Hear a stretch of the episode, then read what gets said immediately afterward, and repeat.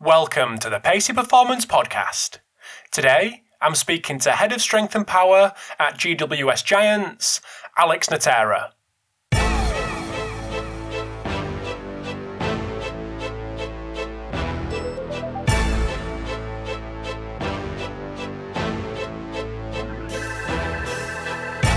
Thanks for tuning in to episode 267 of the Pacey Performance Podcast. So, four years down the track, I've managed to convince Alex to come back on the podcast.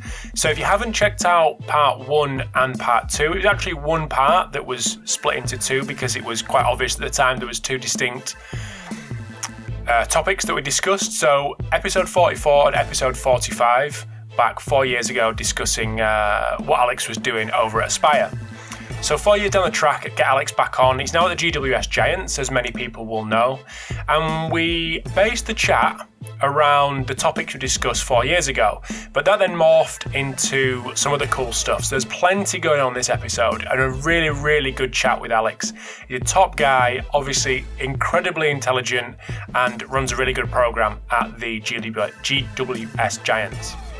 So we start off with philosophical changes over the last four or five years um, that Alex has. Some things that Alex has changed his mind on, some things that it hasn't. Then we move into developing a sprint program. Now, this is a really interesting one, and how he compares working at Aspire to GWS. Struggling to say that for some reason working with sprinters versus working with team sport athletes, and then he runs through his uh, run specific isometrics, which he's, which he's become quite well known for. So, building that into the wider system, and then we look at some repeated power ability, which we discussed in episode 45, which is the focus of Alex's PhD. Another really, really interesting topic. So, so much to go at in this episode. Some real philosophical points, but also some real X's and O's to take away, and some incredible honesty from Alex in the way he runs his program and what he actually does. So, this is an absolutely incredible episode, which definitely runs alongside the great episodes that he did on episode 44 and 45. So, definitely something, an, an episode that you'll absolutely love. This episode of the Pacey Performance Podcast is sponsored by Kitman Labs. So, Kitman Labs partners with leading sports teams to help them consistently achieve the highest levels of performance by increasing the impact of their data. So, over 200 teams across the globe rely on Kitman Labs' performance intelligence platform to quantify the cost of performance and injury and receive the right insights at the right time. Through unique outcome driven analytics and the most advanced athlete management system, teams can align their organizations around a shared view of what it takes to drive performance and health and move at the speed of sport to adjust and continuously improve. If you want to know more about Kitman Labs, head over to www.win.kitmanlabs.com forward slash impact. This episode of the Pacey Performance Podcast is sponsored by iMeasureU. So, used by leading sports practitioners and biomechanics researchers worldwide to capture and compare multi limb inertial data in the field, IMU Step from iMeasureU is a dual sensor and app lower limb load monitoring tool which helps practitioners optimize return to play for running based sports. So iMeasure have just released their new and improved waterproof sensor Blue Trident, which includes ultra high G capabilities to quantify high impact steps such as cutting, landing, and sprinting, longer battery life to collect data all day, real time feedback to aid immediate interventions, and faster workflow so practitioners can review long training sessions within minutes of training completion. iMeasureU, now part of Vicon, works with military, pro, and collegiate coaches and athletes from around the world, including the Australian Institute of Sport, US Department of Defence, and collegiate and pro teams from around the world. If you want to get to know more about iMeasureU, head over to their website, iMeasureU.com, or follow them on Twitter or Instagram at iMeasureU. So without further ado, over to the episode with Alex Natera. Thanks for tuning in to the Pace Performance Podcast. So this morning, I'm delighted to welcome Alex Natera, who four years down the line is coming on the podcast again. So welcome to the podcast, mate. Thanks for having me, mate. Good to be back. Absolute pleasure. So yeah, four years since then. Uh, I actually remember where I did it. I did it at mum and dad's house. Didn't have a house at the time, so yeah, them them two uh, them two episodes, 45 and 46, I think, four years ago. So anything, obviously, quite a few things have, have changed since then. Just want to give a bit of an update on probably going over all ground, really, what you did um, before then, uh, what you've done since then, and what you're doing now. Yeah, sure. Um, so I started uh, about around 20 years ago, and it was in more private facilities, working with athletes, um, sort of either weekend warriors or uh, club athletes, and the odd the odd champion athlete, if you like. Uh, worked in that for around two years, um, and then moved over to soccer, to the EPL or Championship, and then promotions to the EPL for just under three years. Uh, then around four years in rugby, and then I moved over and became institu- institutionalized and worked in the EIS for the best part of that 2012 Olympic cycle, uh, around just around three years there. Another couple of years back in Australia with the South Australian Sports Institute, and then the best part of five years over in Aspire Academy in the Middle East. Um, and since then, I've come back home finally, or close to home Sydney. I'm, I'm, I'm, from Brisbane, and I work in the AFL now with the GWS Giants. So I've been here for uh, just two years now. Through that time, I know the education wise, I did. I think when I was in rugby, I I decided late on then to start my undergrad and my masters, and now I'm uh, in the process, six years into a PhD with Bond University. And so that's where we are today. Excellent. How's the PhD going? I know we spoke about it quite a bit last time, but how's that going? Well, the move from uh, Aspire to GWS didn't help, really, to be honest. So it's been two years of stagnation, unfortunately. I was ready to go with good cohorts to get some good stuff done in, at Aspire. um, and now it's just been stagnated, to be honest. So we've got a long way to go. Hopefully, collecting some more data in a couple of weeks' time, and um, uh, let's let's hope that this preseason, just starting now, brings all my data collection, or at least ninety percent of my data collection, to a close, and then it's just a couple of years of, of writing up. And I'm trying to publish on the way too, so hopefully we'll get a systematic review out in the next uh, next month or two. and this is repeat power ability. Yep, that's it. Still, still on that double double edge concept: high volume power training, repeat power ability. Yeah, excellent. So just just to, just brief, briefly before we get into the kind of meat of the, the conversation, what was the what was the move like going from? I know you've probably done it a few times in terms of going from sport to institute and then back to back to pro sport. What was what's what's been the move been like from going from Qatar to uh, from Aspire to to GWS?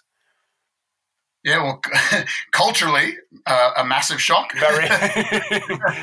well, yeah, um, a, a, positive shock, to be honest, to come back home. Um, the completely different side of finances as well, though. So that, that creates its challenges in, in a team sport and a professional sport.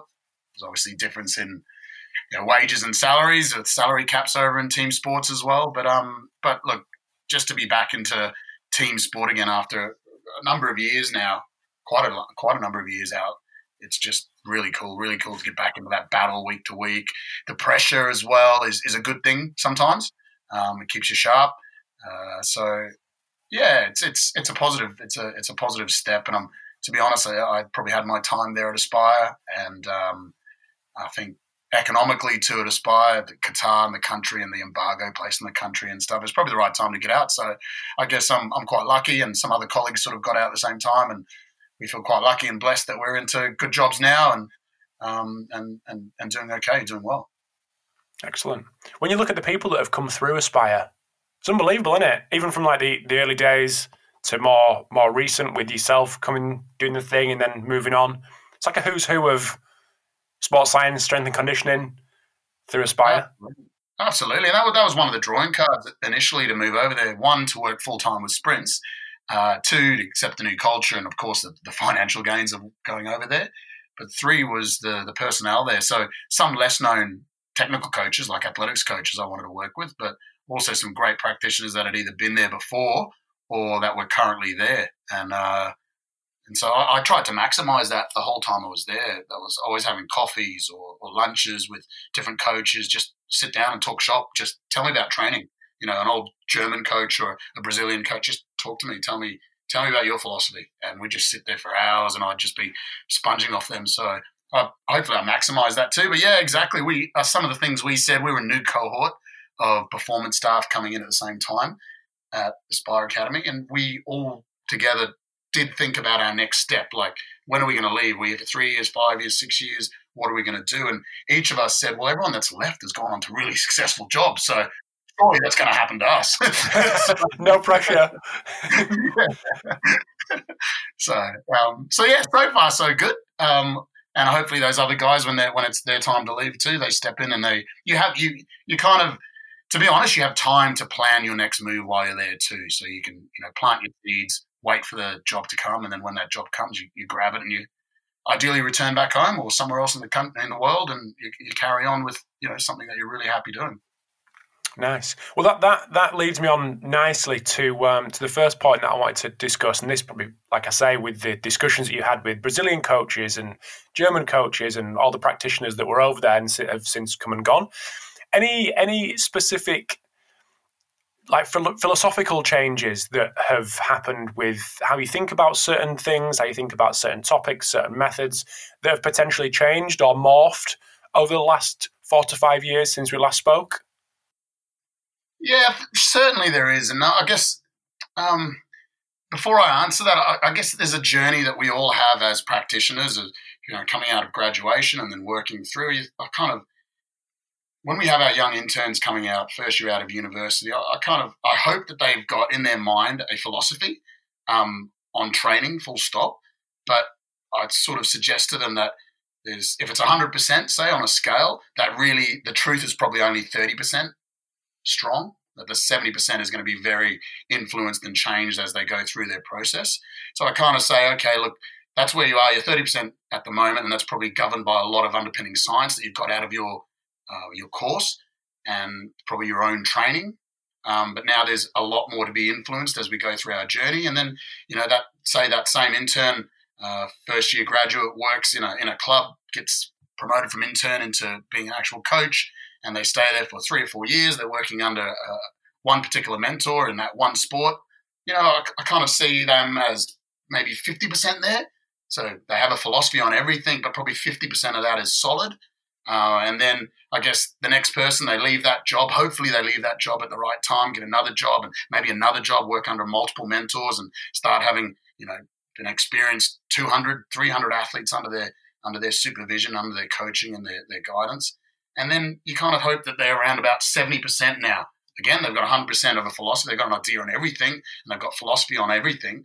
But 75 is the truth, and the 25 is still flexible. And so I guess that's probably where I'm at. And I don't think I'll ever get over that 75% mark. I think that 25% will always be flexible and I'll, I'll learn as I go. And I learned so much from those coaches. And I think a lot of last time we spoke was already heavily influenced by those coaches. Um, but I guess moving forward, if I was to pinpoint a few real concepts that I guess could show that uh, that we're all very you know manipulated and adaptable to, to changing our philosophies.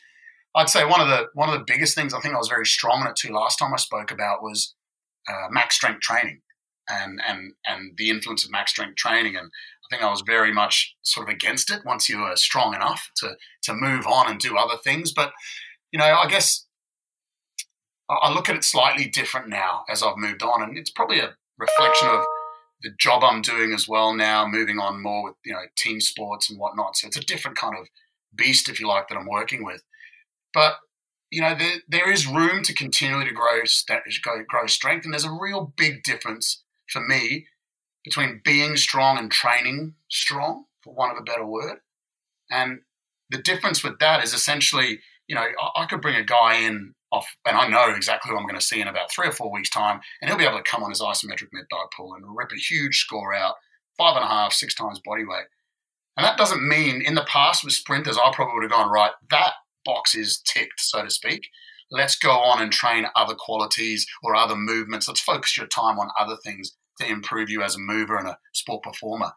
But ultimately, I think actually providing that stimulus now is an important thing for just general conditioning and providing a, a really controlled high load stress through that musculature creates a level of resilience and robustness that I don't think you can just drop out. So for that sort of athlete, yeah, he's strong. I'm not doing strength training now to improve his max strength.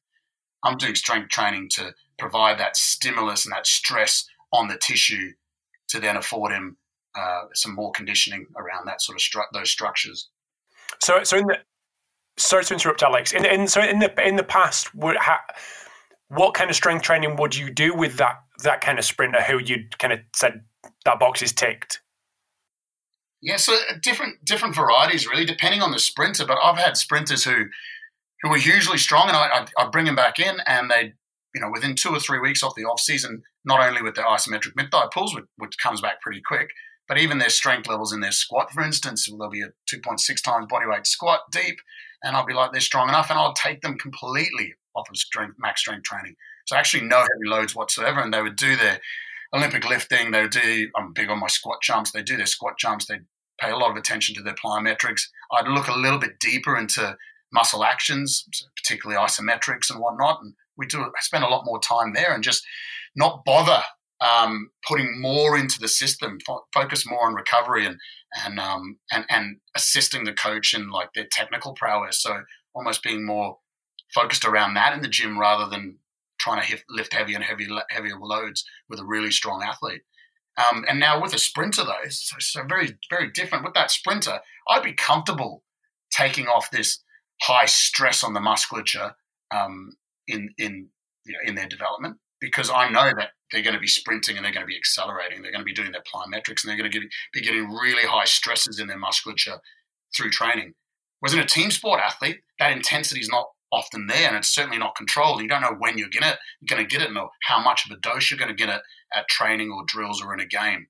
So almost controlling it, going, I can provide that that stress now for you is um, is is is almost better and um, more effective or more more more the right thing to do with a, a team sport athlete. So I guess that's a big big turning point from from a philosophical standpoint.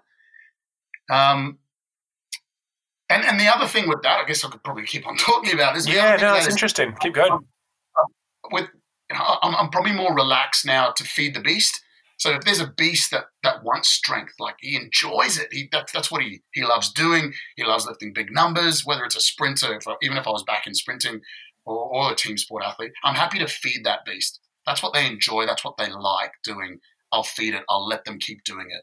Um, but what I'll do is I'll, I'll, put certain constraints around it, like the volume and, and the frequency we do it at and the intensity we're going to do it. I'm just going to control that a little bit. I know, I know you love it, so we're going to get that hit but I'm going to get your attention focused on other things here where I think you're going to make you a better athlete. And so I'll, I'll be happy to feed that beast. And uh, I guess, and, and, going along with that, uh, I was a big squat man. Always loved that squat. It never felt right if I was deadlifting or trap bar deadlifting. It wasn't wasn't right to me from an intuition standpoint. I just didn't feel like it was all about the legs when I was looking to develop either speed or strength or change of direction ability and these sort of things. And I've become less of a squat man now, more of a, a trap bar deadlift slash trap bar squat for, um, I guess, a better reference point. So I'm more happy to do a, a, trap bar deadlift nowadays. And I know people have been using it for years, but I was pretty stubborn. I stayed on the squat and fought fought hard on the squat. But now I'm, I'm really happy to do a trap bar deadlift, and I do it with my boys at the moment because it's overall, if someone was able to capture the amount of work done when you get an 85% 1RM dead, deadlift and you, you lift it up and you put it back down, versus the squat. And I don't know if you looked at uh, oxygen uptake and metabolic cost or whatever. I'm almost certain that the squat versus the deadlift, uh, trap bar deadlift, is is far more work done. So I'm gonna sit back and go, what's my objective here? Do I want that stimulus? Is that the key thing, or does it have to be? Uh, and if I can get that stimulus with a different exercise with far less work, then there's less neuromuscular fatigue, less peripheral fatigue, less. Uh, and I'm laughing. I've got the stimulus and I'm enhancing or or letting them be able to recover quicker, ready for their next session, and potentially get more frequency of higher intensity work in. So that's, I guess, an, an, another thing that kind of has changed my mind a little bit. So how's that? How's that affected the results from the, from the the kind of ongoing program? As that, that's obviously been you've obviously seen a success because you've kept on doing it. You haven't switched back. Yeah, exactly yeah, I've seen a success, but there's a number of factors that that come into that though. So it's not just the fact that it's um it's it's less work relative to the squat. Or I, am presuming it's less work relative to the squat. You know, when you think about grabbing it, unracking the bar, squatting down, you have to control eccentrically. With the trap bar, you there's far less control eccentrically. You can essentially drop it if you wanted to. You know, there's there's so many factors that go into it, but also tired bodies. Um, uh, boys that are reluctant to squat deeper, athletes reluctant to squat deeper for, for whatever reasons, grumpy joints, grumpy um, grumpy tendons. There's all those things that come into it too. So you know, then I start gravitating to where am I going to be able to best get my my gains. And yes, you're right. So my metrics are. You might remember, I look at a counter movement jump, I look at a drop jump, and I, I look at various loads on a squat jump, and um, and and thankfully that the, they're still increasing and enhancing throughout a season. So uh, the boys are getting better essentially off that. So which which which makes sense that you know ultimately it's the stimulus it's not the particular type of exercise i think people lose a lot of sleep on this exercise activates your hip a little bit more this one does a little bit more knee and i think people lose lose sight of what's actually happening. What are you trying to do? You're trying to provide a really high neuromuscular stimulus and a, and a, and a force stimulus in particular. So whether it's a leg press or whether it's a squat or whether it's a deadlift is is kind of obsolete. Mm-hmm it's interesting that that's and I'm just taking social media and things that people are talking about that that's starting to creep back in a little bit. Or just over the last yes. like month or two, like people saying, "Oh, I, you know, I'm getting the guys in a leg extension." like a year ago, that had been like Twitter Twitter would have removed you, like removed your account. You wouldn't have been able to talk to anyone. and now it's now it seems to be like creeping back in a little bit. Is that something that you're feeling on the ground as well? Yeah, no, I'm definitely feeling that on the ground. I can I can hear that. I, am not I'm not involved in it because I'm kind of scratching my head, going, but was whoever thought that the leg press, for instance, was was was a problem anyway? Yeah, like mm. again, if you're depending on what your outcome is, if you want to get become a better squatter, then you should be squatting. But if you just want a really high neuromuscular stimulus and high stress through certain tissues, then do what you need to to, to get that done. And hopefully, it works the muscles that you want to work. You know, um, that you want to get stronger. So, so yeah, no, I haven't been too fussed about it. Um, look, the the leg extension, leg curl. Uh, we do it. We do it for you know, but for different reasons. Really, it's not like we're we, we can get much more out of the other exercise. I prefer a leg press rather than a leg extension and, and so on. So uh, we, we do do that, but but therefore certain cases, yeah, guys with knee chronic knee problems or, or whatever. So mm-hmm. yeah, just just and I guess there's a couple. Yeah, sorry. No, no, go on, mate. I was just going to go back to something you previously mentioned, but crack, carry on. Yeah, yeah. Oh, okay. I will come come back whenever you want, mate. But um, I guess two two other things to round them off, um, round your question off uh, Olympic lifting derivatives, for instance. Um, so I, I, had a bit of a bugbear with Olympic lifts eventually. Well, we all we all went through the process of learning them and teaching them and whatnot. And I always felt that there was such an overemphasis in performance sport on the Olympic lifts. Um, uh, governing bodies were, were going out and making it, you know, a really big part of an assessment protocol. And I just, I really, to be honest, just just got fed up with them. I just didn't think they actually had that much carryover, and I didn't think the time spent was actually going to be be be useful. So it's not that I I ever let go of uh, Olympic lifting. Um, at, in track and field, there was you know, plenty of Olympic lifting being taught, and and with younger athletes, you know, giving them the skills and um, trying to trying to teach them really well. But it was more for I guess from a long term development side of things, sort of thinking, well, they're going to move on eventually. They, they might go into a, a college or they might they'll go with another coach, or and so I'm going to prepare them for everything because just a hopefully a good philosophical standpoint when you're looking at young developing athletes that you're giving them every tool possible to move forward. But it was never a key. I I do an Olympic lift for a reason, but then they'd go and do their squat jumps to get powerful. Like that would that was the thing. But over the years since last time I spoke to you, it's become less like that. For sure, I've not gone and jumped the whole uh, kit and caboodle into the full Olympic lifts, but using the derivatives and I guess influenced a lot by guys like you know, Paul Comfort um, and, and other guys around there, real big hits on head, hit on Olympic lift derivatives over the years. It's, it's kind of convinced me to come back to it, and and now it does form a, a big part of the program. I mean, squat squat jumps, loaded squat jumps are still my go-to. Uh, they're the ones that I, I, know a lot about them, and I've done a lot of a lot of work with them. And GymAware has been my favorite baby there for so long, so I know what a good squat jump is relative to their body mass load, and I know what a change in squat jump velocity is relative to their 1RM change. And so I'm really tangible. So it's still going to be my go-to, but I've brought very much brought Olympic lift derivatives back into the to the program, and it, and it offers me um, one of the benefits of the jump squat was actually the landing. That's that's what I got a lot of kicks out of. Yes, there was explosive concentric movement, but that landing was a really high eccentric action, to be honest, and I like that about it. but ultimately, you know, when you're in the rigors of a team sport, pro sport environment, you can't. Not everyone can be squat jumping all the time. Now, I get 75% of my squad through it, but the other 25%, I can happily just push them straight over to the Olympic lifts. And because I've always got that in the program, that then becomes a really key power stimulus for them. So I guess a shift in that over the last three or four years as well. Interesting. So one thing that I was going to mention was just going back a few minutes was the um, the term "feed the beast." So what what did you yeah. what did you do previous to that with the guy that was dead keen, dead just wants to get his numbers up, etc., etc. What did you do previously before um, actually just getting this guy doing what he loves to do? Yeah, well, I'd, I'd sell. I'd, my a big part of my philosophy is education, so I spend quite a bit of time on education. That that that forms that's a, a, lot of different forms, whether it's out in front of the group presenting something quickly in snapshots that, that athletes can pay attention to, or whether it's slowly planting seeds over weeks with a particular athlete. So I do a lot of that with them. You know, I'm, I'm very simply explaining power, very simply. So you've got that, you've got your force generating capacities. Now, if we can get you quicker, you're going to be more explosive. And and then selling that game to him. So then he'd be starting to do more power work. But ultimately, like it's that's the right thing to do, absolutely. But this guy loves strength. Like he gets a big kick out of it. There's there's a psychological um, stimulus. There's a probably a psycho and endocrine link. You know, he's going to feel good. It's probably going to be better T response. You know, let him let him do it. Like feed him, feed him. If he wants that, let him let him have it, and uh, and just just put boundaries around w- what he does and and how often and how much. That's all. Mm-hmm. Yeah, absolutely. No, sweet. So just moving on to the next next point that we had, and this is kind of yep. kind of touching on what we discussed four or five years ago. And this was developing a sprint program, and it'd be really interesting to get into the the nuts and bolts of how that differs from your work at Aspire, actually working with sprinters, to working at GWS and working with team sport athletes, but still wanting people to get uh, get fast. So, how's things?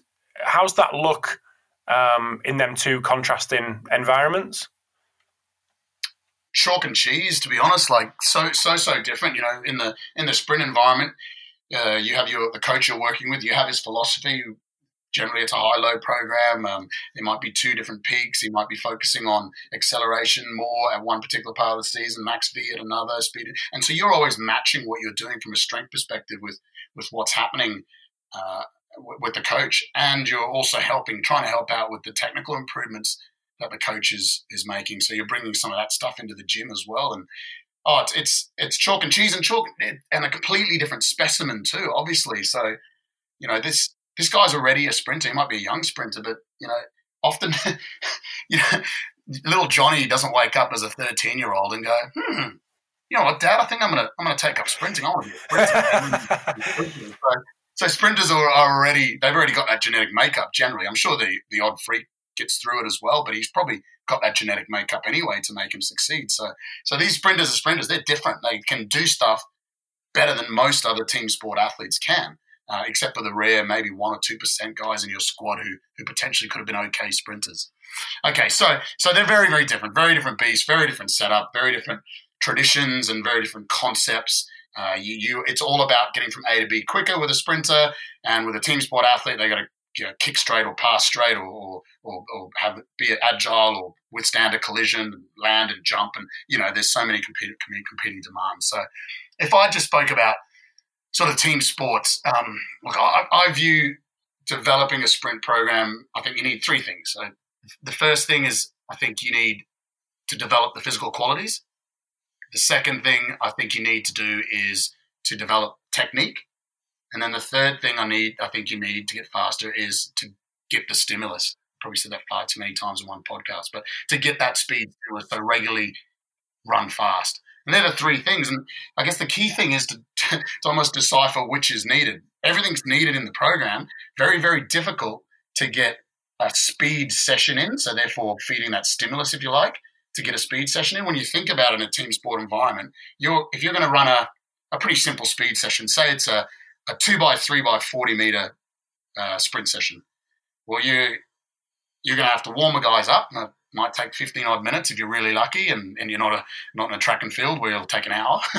um, but they'll warm up fifteen minutes. You'll do that session, and you're ready at forty minutes, and that's not even considering some drilling and some technique emphasis and some coaching around the, the, the, the drilling side of things. So it doesn't seem to be that sort of time and that availability to do a sprint session per se in a team sport environment. Now, we get around that by by picking little groups. So identifying a group that can do do their speed work and maybe doing that in the morning before the day kind of really starts. Get their screening done and whatnot early, get them to do their speed session as such, and then they can join the training after that and do their gym and, and whatnot. So that's a way we kind of get around it. But uh, I guess you know once you've once you've understood that, uh, I think the easiest thing to do is to have micro dosing of speed technique throughout the week. So you know your drills, you pick your drills, you know what you want to achieve, you know what the commonalities are, like what the problems are. It's normally some sort of, I guess, cycling behind your body, some sort of rear foot, uh, sorry, some sort of um, uh, backside mechanics, if you like, rear side mechanics that you're trying to correct. And you then apply three doses of that a week where you're essentially refining and trying to uh, correct someone's technique. But I guess there's a there's a problem there. I mean, so many people go and do that now, and I see so many clubs doing that in my travels, and, and when I go in and consult or whatever, everyone's doing that now, which is great, which is great. Sometimes it's being done pretty poorly. Sometimes it's actually being done really, really well. But the problem is we're, we're influencing technique and we're changing things, and we can we can do that fairly quickly. To be honest, Rob, I reckon I reckon I, I could take you for a session now, and I reckon you'd run better at the end than you did at the beginning, right? But but if I said to you, Rob, right at the end of the session, okay, under that white cone there, I'd put hundred bucks. First one to that hundred bucks gets it, and I filmed it, and we both ran with it. Your technique would completely break down, and, and that's almost undisputed. We, we know that's going to happen, and there's a number of things going on there. One, you haven't ingrained that pattern well enough, but two, you probably haven't got the physical qualities to be able to hold that technique in a running format. And so we almost it's almost fool's gold. We we we, we give all these athletes, all these team sports athletes, all this technical input. And we, we change their running and we use, I use, I literally use three drills. That's it. That's it. There's little nuances around those three drills and it's, it's emphasizing certain things that I want to achieve and certain things that I want to achieve, uh, that, that, I want to, I want them to, to be able to display when they're running, when they're sprinting. And then um, ultimately, though, they might not have the physical qualities to do it.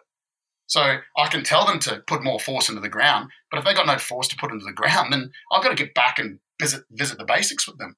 So I've got to go back and develop those qualities so then they can transfer it into the technique, and then the technique can be almost uh, once it's become ingrained, they can utilize it in a, in a pressure situation. That's exactly the same with sprinters too. You know, you're trying to change technique. This, this is what these guys do week in, week out for years and years and years, and you're trying to change technique. And the, the, the hope is that they you've ingrained that technique well enough that when the gun goes, they can hold it together. And often it doesn't happen that way um, um, unless the coaching has been really, really good, and then unless the athlete's buying's been good and the understanding and all these sort of processes in between. But uh, it, it's a big thing for me to, to understand that if you can't get that speed stimulus in because of the, the training setup, then yeah, absolutely work your technique. But don't for one minute forget about those physical qualities. Because if, if someone hasn't got the physical quality, they will essentially stay on the ground for longer. They'll get the toe off, they'll flick their heel up, they'll keep their recovery leg behind them for longer. Meanwhile, the leg coming down onto the ground to come into stance is going to break further in front of them to allow them time to recover that leg because it's so far behind them. They'll get to mid stance and that recovery leg will still be behind uh, the stance leg. And then the whole cycle happens again. They won't be able to get any knee lift to then attack the ground because they don't have enough time now. So they need to go and put the ground, put, put the foot back on the ground. They break again, and this whole cycle happens. But if you go and develop those physical qualities, so isometric strength, uh, elasticity, and these sort of things, by whatever means you you go about doing them, and they improve, then you can drill them, um, and they'll get better at the drilling. They'll understand how to use the newfound strength, and then you can sprint them. But it's it's almost fool's gold when when you get this guy with beautiful front front side mechanics after being doing dribbles and wickets for years, and then you you want to put him in a stressful environment, he'll just break down without those physical qualities. So we just need to make sure that you know when you're developing a sprint program that you're you're looking at all three. Uh, you're looking at developing the quality, you're looking at developing technique, and you're also exposing them to sprints. And under that comes a whole other heap of things. There's therapy and there's whatnot that we, we do in the sprint environment. But in the team sport environment, I think they're the three big rocks that you need to be addressing. Mm-hmm. So we'll come on to isometrics in a, in a minute, but Just to clarify, on, on them um, on that theme of developing physical qualities, is there any sort of assessments that you do to actually identify where you need to focus your time and on that in that in that box? Yeah, I, I, I do, um, and it's it's funny. It's a, probably a bit more difference between uh, working in an institute and being institutionalized for about ten years, and then and now coming into my tenth year in pro sports. Often as a coach now, yeah, drop jumps are pretty standard. If we can get good RFD, our sports scientist does a great, great, um, uh, is really good at getting some fairly reliable RFD off our isometric mid thigh pulls. We use that um, from a from an acceleration standpoint. I use my squat jumps and fifty percent body weight gives me a, a, very very good idea after testing and um, you know elite sprinters really some sub 10 second runners all the way through what what that looks like what what um, you know from an acceleration standpoint, what sort of power you should be producing at 50% body weight to be able to hold good positions in acceleration. So I've got all those sort of things. But to be honest, Rob, like I think, you know, you, you watch someone do their plyometrics. Like, here's a plyometric section, let's go. And within a second, you'll go, right, he doesn't have the physical qualities. Like, if he can't do that on a plyometric or even on his drills, he can't, you know, he looks good, like he's cycling well, he's recovering his legs how I want them to, but there's nothing, there's no pop on the ground you know straight away that they need to be spending more time developing those qualities. So, so yeah, absolutely, RSI is a good window, but ultimately, and I, I might sound a little bit more like Altis and Dan Pfaff, but it is. It's it's watching them do their plyos and their movements. You can tell straight away. Mm-hmm. And on that on that box of of technique, and you mentioned three drills. And sorry to you're going to hate me now, but what are them three drills? Because I know people are going to go, "Oh, he said three drills," but what are they? Oh, so, okay. yeah. yeah, yeah. No, no, no, I shouldn't have. I'm just trying to cut down on. No, that's fine, mate. That's fine. Don't worry. Don't worry. yeah, so I'll, I'll, do some sort of switching or, or boom boom type drill, and that's that's all to really focus on this scissor action. Recovery thighs coming down, stance thighs coming up. So I, I want a big focus of mine is as soon as we get the toe off, I want the next frame video as we're, as we're shooting. I want a very next frame to show that thigh punching forward already. As soon as toe off's coming, I want it punching forward. So I want this really aggressive switch off both. And that for me is probably one of the most important things. So from a from a, a switch, pogos, those sort of things, I'll break the drill right down.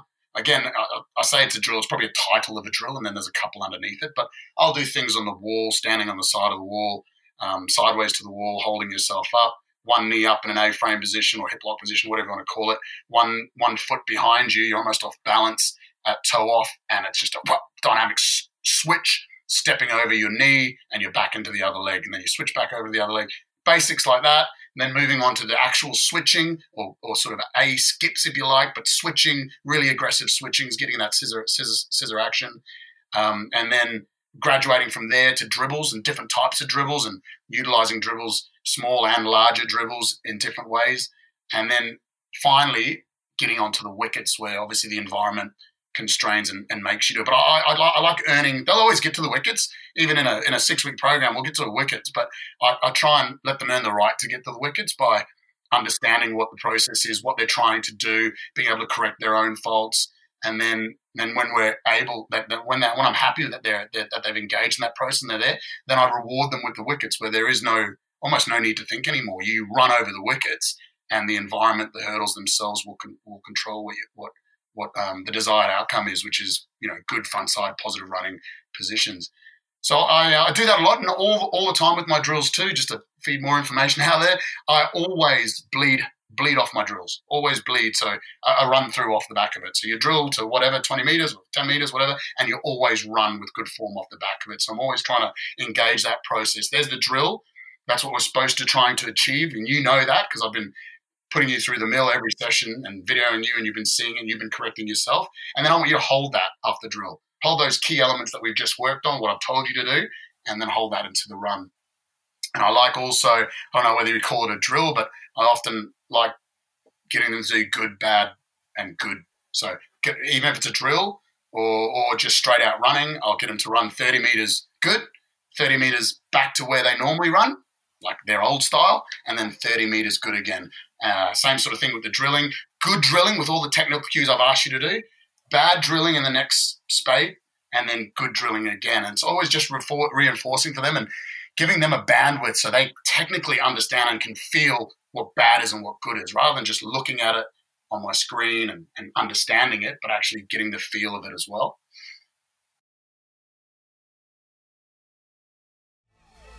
So we're just going to take a very quick break in the chat with Alex. Hope you're enjoying part one. So if you are listening to this episode to get an insight into the isometrics that Alex um, that Alex prescribes at the Giants, part two is coming up with plenty of uh, of information on that. So, alongside that, we have a chat on repeated power ability, which is the focus of Alex's PhD. So, both really, really interesting chats and something definitely, definitely to look forward to in part two. But just before we do get into part two, I want to say a big thanks to Black Box Fitness for sponsoring this episode today. So, Black Box are a performance gym manufacturer based in Belfast in Northern Ireland. So, if you are looking for bars, plates, dumbbells, anything in addition to what you've already got, or a full gym fit out if you have the luxury of um, of having a full gym fit out. Definitely consider the guys at Black Box. I went over there, been over there twice now to see their warehouse and their their manufacturing facility. Absolutely incredible, churning out some really really good quality equipment from racks to bars to everything you can imagine.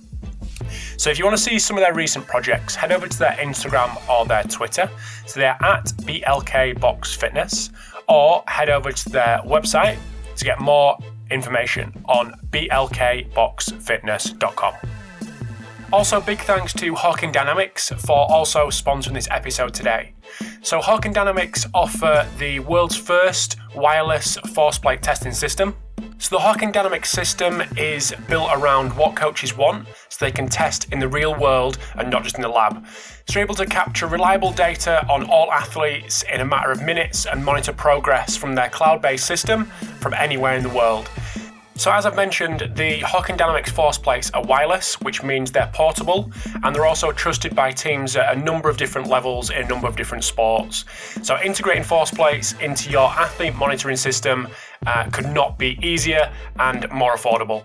So, if you want to get to know a little bit more about Hawkin Dynamics or actually see their plates in action, head over to the website, uh, which is hawkindynamics.com, um, which you can, I mean, you can also schedule a demo, and follow them on Twitter at Hawkin Dynamics. And then the third one, the stimulus, removing removing the kind of injury prevention side of things and removing the kind of load management as well. How would how many times would you encourage your guys to be exposed to um, to max max velocity? I think with I think with the hectic schedule we have, I think one good session is is all we're going to do. Uh, one good quality session is all we're going to get out there. Uh, there's too many time constraints and there's too many issues around what's coming next. And there's always another big session coming next. In preseason, we're going to have three sessions a week, and they're in my particular sport, is different with AFL or uh, sorry, with rugby or, or, other sports, but with AFL, my particular sport, these guys could be covering anywhere from, depending on what program you're working with and what club you're with, they could be doing 40, 45k weeks. So it's just, you got to be careful. So, um, yeah, I think you can only get one in, but with the technique side of thing, that's that's definitely microdosing three times a week, and with technique too. Like, don't forget. Uh, again, I'm probably being a bit biased and a bit influenced by track and field here with sprinters. But you can get very, you can go to very, very fast speeds doing dribbles, um, but and it's really safe. You can get, uh, I, I, don't know precisely, but I've seen 80%, 85, 90% almost with some guys uh, doing their dribbling at full full gas. So you can, you're still getting a stimulus, but it's not the stimulus. It's not the we're going to go all out and we're going to rest.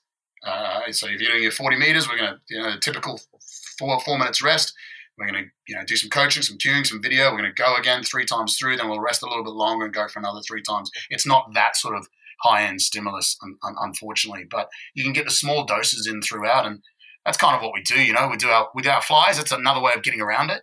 We do flying sprints rather than all out go from um, from stop and static all the way through. So you just do some building, and we, we often do that from a like like you say the the injury prevention standpoint. But again, if you can you can apply once you've worked up the dose and the volume there, you can apply a decent stimulus by getting your flies in as well quite regularly.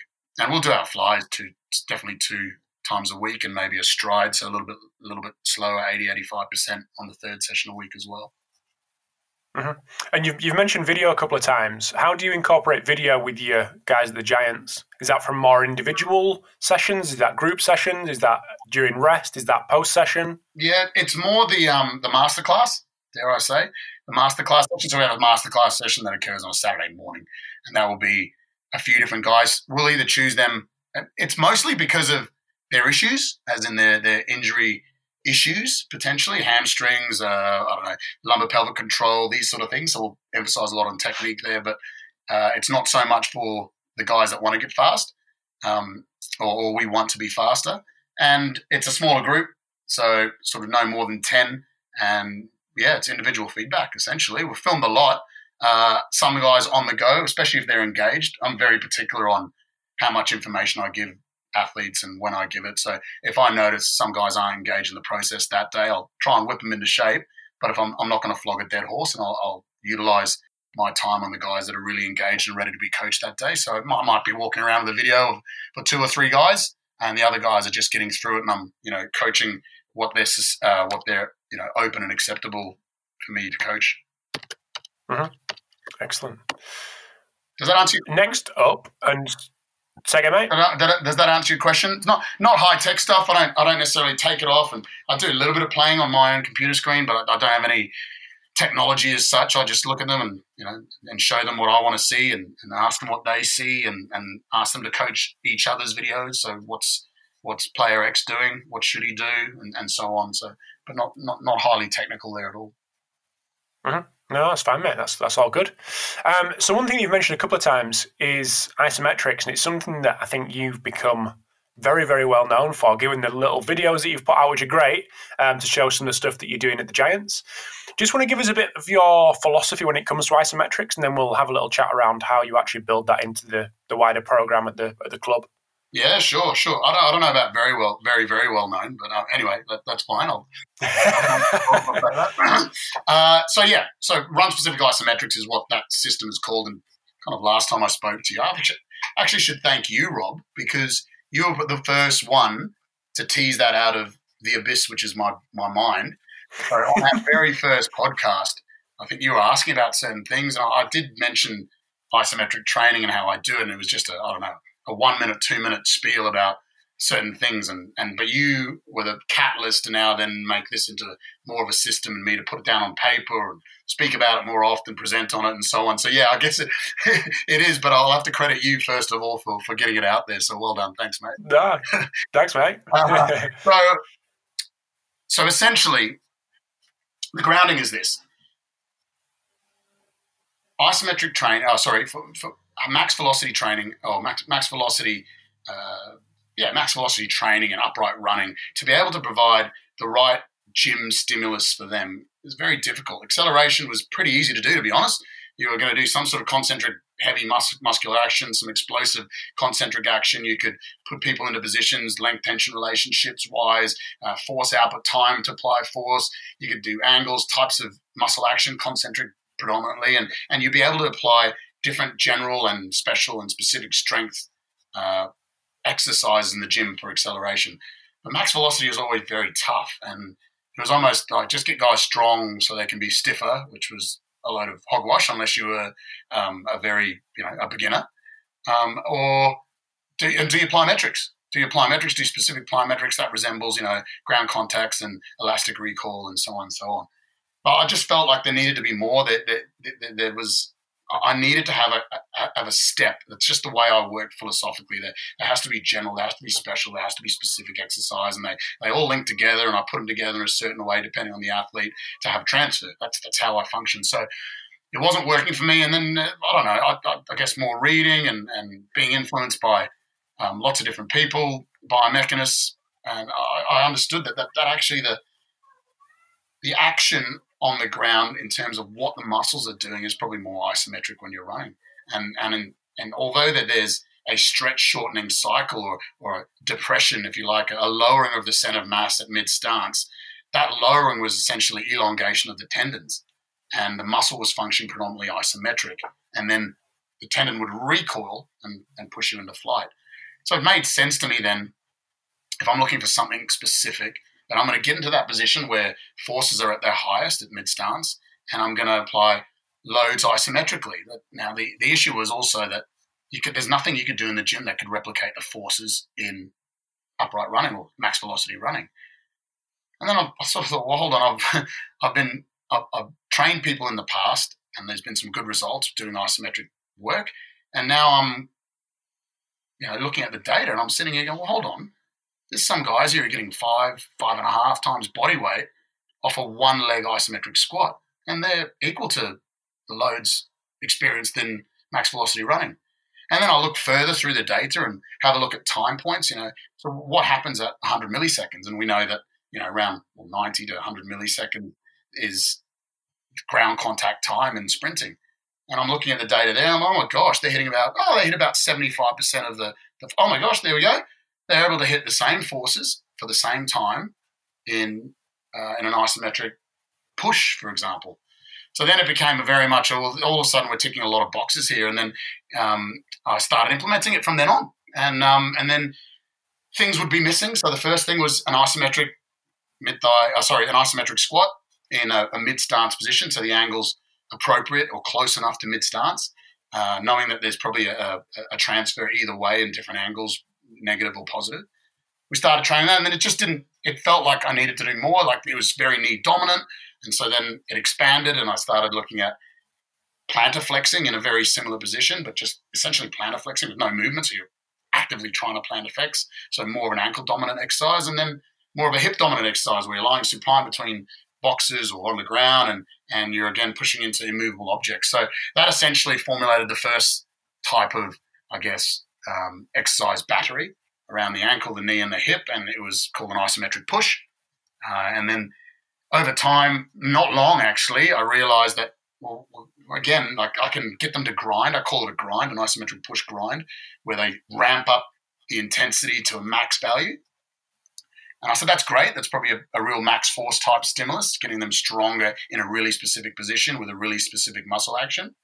But what if I want to develop this fast? What if I want rate of force development? So I want them to really crack on and develop as much force as they can in a shorter period of time. So then another variant of the ISO push game, which is more, I call an ISO push uh, explosive. So there's an ISO push grind, ISO push explosive, doing both of them. And then it moved on, uh, moved on from there, and we got went to holds and then switches and then catches and and um, I don't know, I don't know how much detail you want me to go into there, but um, holds is essentially you're you're now holding a weight rather than pushing against an, an immovable object. You're now holding a weight that's trying to push you down, it it really uh, seems to follow neural pathways similar to eccentric muscle actions, uh, with the pushes following neural pathways similar to concentric muscle action. So very, very different action there.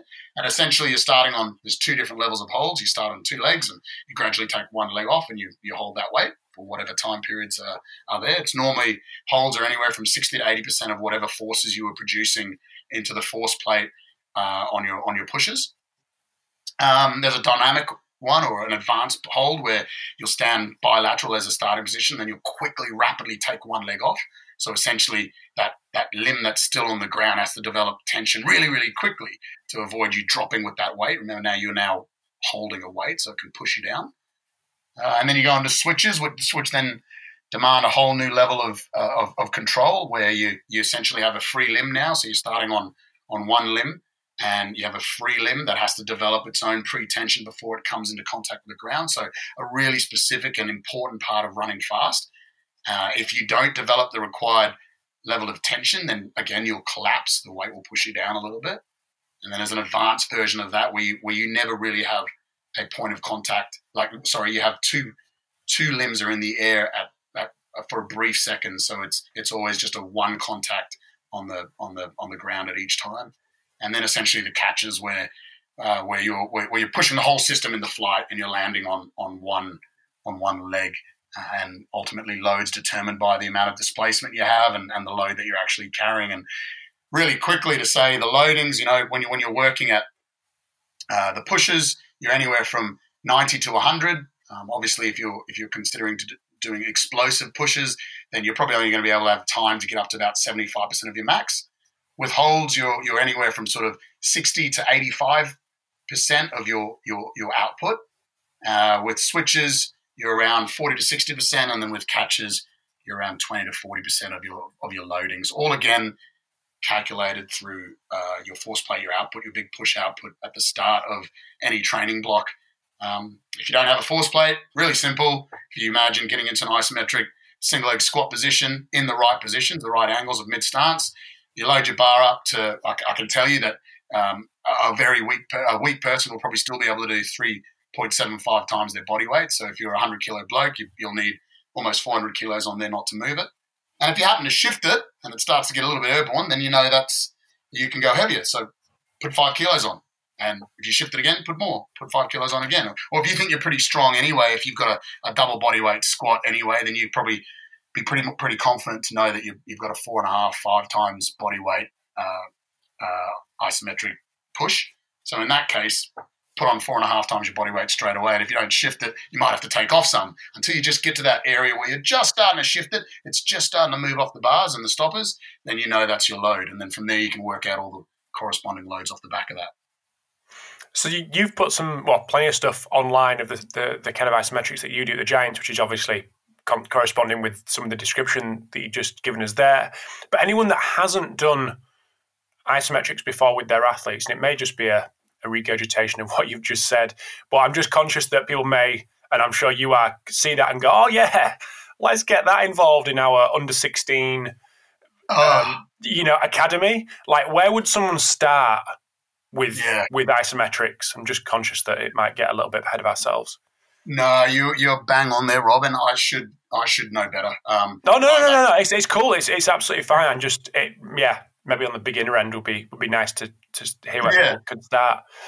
No, absolutely. Look, and and, and I'll, I'll, it'll they'll remain nameless at the moment, but I got there's someone I collaborate with, elite elite hurdler, went to Doha IAAF at the moment. Now, she has not moved barely. I think she just moved to switches, but she's been doing a whole heap of pushes and holds, and that was the the, the bulk of her program for the last two years. That's an elite elite hurdler, and it, it, it's helped. It's improved her her, her speed and her, her, ability, her technique, and a whole heap of different things. Now, there's no need to go to switches and catches, and I want to make that really clear. There's no need if there's so much success in these lower, oh, lower on these on these because they're specific. Eh? Like remember, the muscle action is the same, and the time to produce force is the same.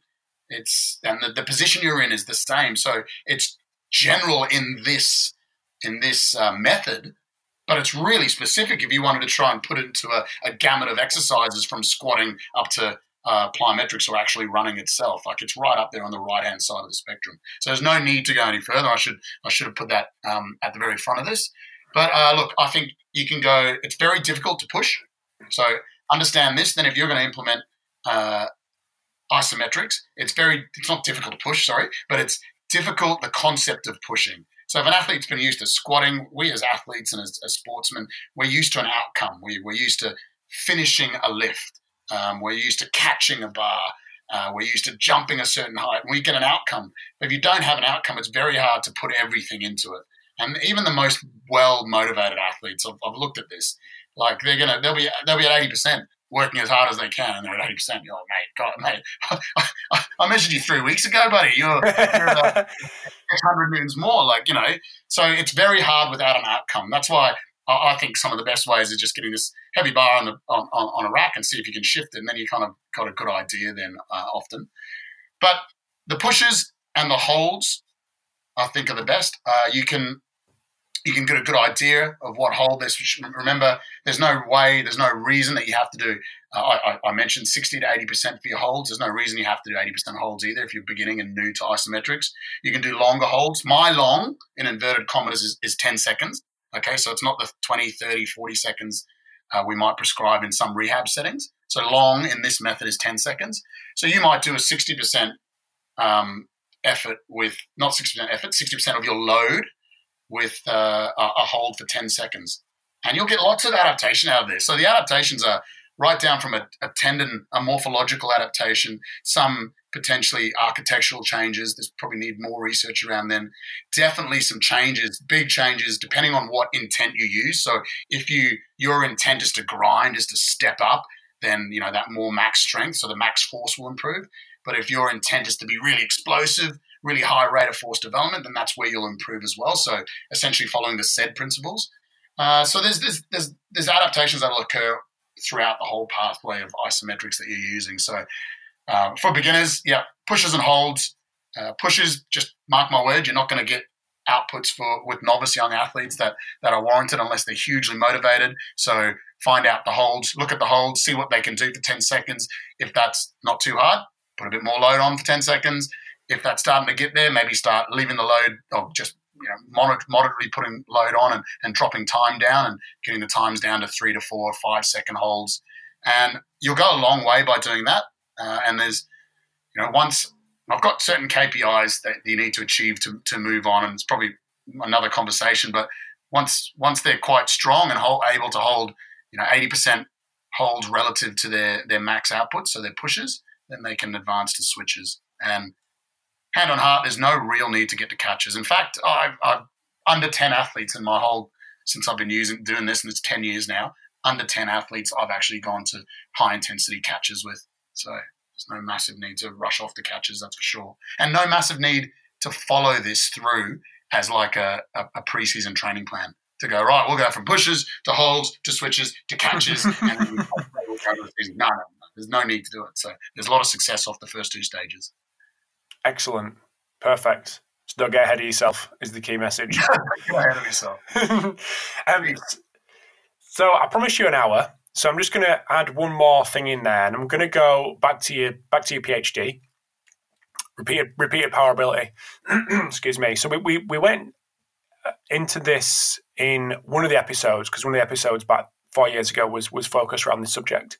So it'd be great to get an update on what's changed on the back of that, and if anyone hasn't listened to that, probably revisit that before maybe before I listen to this next bit. But um, yeah, what's what's changed on you with with your thoughts around this, and where is this area going? Hence the PhD.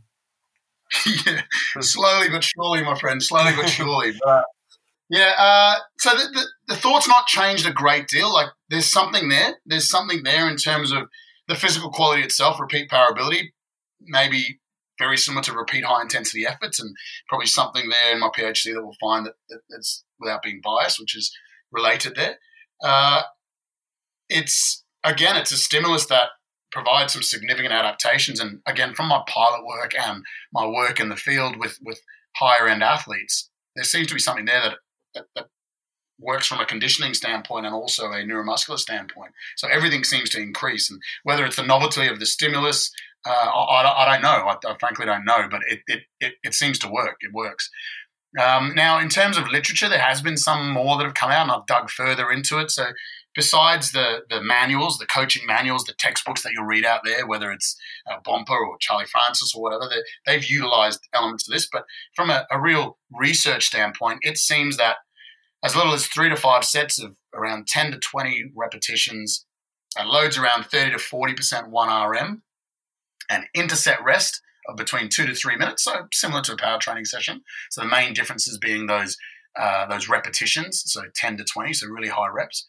You seem to get a whole heap of, of, of advantages and adaptations off the back of it, uh, from repeated agility to uh, power output to or even one study showed aerobic capacity changes and whatnot.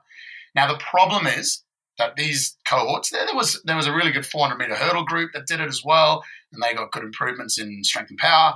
But I think what what's important to understand is that a lot of those a lot of those subjects, a lot of those uh, athletes weren't of the caliber of the athletes that I was doing within the training environment as well. So it's just something that you got to bear in mind when you when when you, when you read any literature. But there definitely seems like something's happening. So. Uh, in terms of my PhD and moving on and doing more assessments, look, I've, I've probably been more doing um, sort of consulting other teams around it and and and looking at their environment, how and their competition schedule, and how they might uh, how, how they might put it in. I think last time I spoke to you, I talked about brutal. I think I use brutal a lot of times. Mm-hmm. Yeah. Power ability, uh, uh, high volume power training sessions. I, I, don't think that's feasible anymore. I, I don't. I'll probably have one trial of that in my PhD somewhere just to show how how brutal it is. But just to recover off the back of that is going to be is going to be pretty significant. So, um, I mean, these are where you're getting repetitions of like 300 reps or sort of uh, and plus in um, and having limited rest. it's just too brutal. Um, it's not appropriate for a for an athletic sports training environment. So again, working through uh, the the variables that I've just suggested and and having those rest periods. Uh, the real promising thing is, you know, despite how intuition and what we would think, that even after you've done a 10 or 12, uh, tw- 10 or 20 reps, you can have your rest period of two to three minutes and you can still hit your maximal power output. So you're still within two or three reps are going to reach that pinnacle again. And you might plummet even more significantly in your next set. Then you'll have your rest and you'll still hit the peak and then you'll plummet again even more. Um, but around five sets of doing that, you can still hit it. So it makes sense then that actually you're training the neuromuscular system too. Although there's some fatigue developing, you're still able to hit your outputs. Uh, and, and then I guess based off the fact that the volume itself of high intensity efforts, like maximal intensity efforts, you're getting a really good adaptation or really good stimulus to the to the cardiorespiratory system as well. Um, and so, yeah, I guess it makes sense that, that both are kind of occurring at the same time.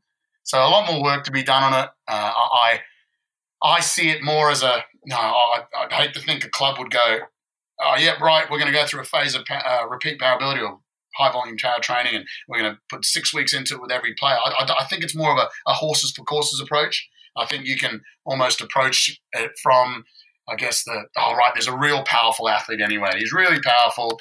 Um, I, I, can't run him anymore. Um, uh, we can't go and do more glycolytic work or more drilling on the field. We need to look after him. But hey, maybe I can do 15 reps, five sets of jump squats with him and get a stimulus that then helps him from a repeat high intensity effort standpoint or repeat power ability standpoint. So it's something like that. Uh, or it might be, um, you know, a, a, cream of the, you know, a, a kind of like a, icing on the cake where you've gone through your strength and power training periods, you've, you've developed as much as you possibly can, whether it's five years, six years of training with this particular athlete, they're fit, they're strong. What else? What else is there that you can provide as a stimulus to, to enhance a whole range of physical qualities, but also potentially directly related to being able to repeat bouts of high intensity effort on, on the field or, or whatever sport you're playing. So there's a number of different ways to look at it, but I, I can't see it being blanketed a blanket approach just more of an approach to. Um, remember the netball study I did where uh, before the Commonwealth Games, I did a block of three, oh, three to six weeks of high volume power training, and then came into that camp absolutely flying. So, so that sort of thing. So you mentioned jump squats there. Obviously, you utilizing exercises where technique isn't going to break down too much.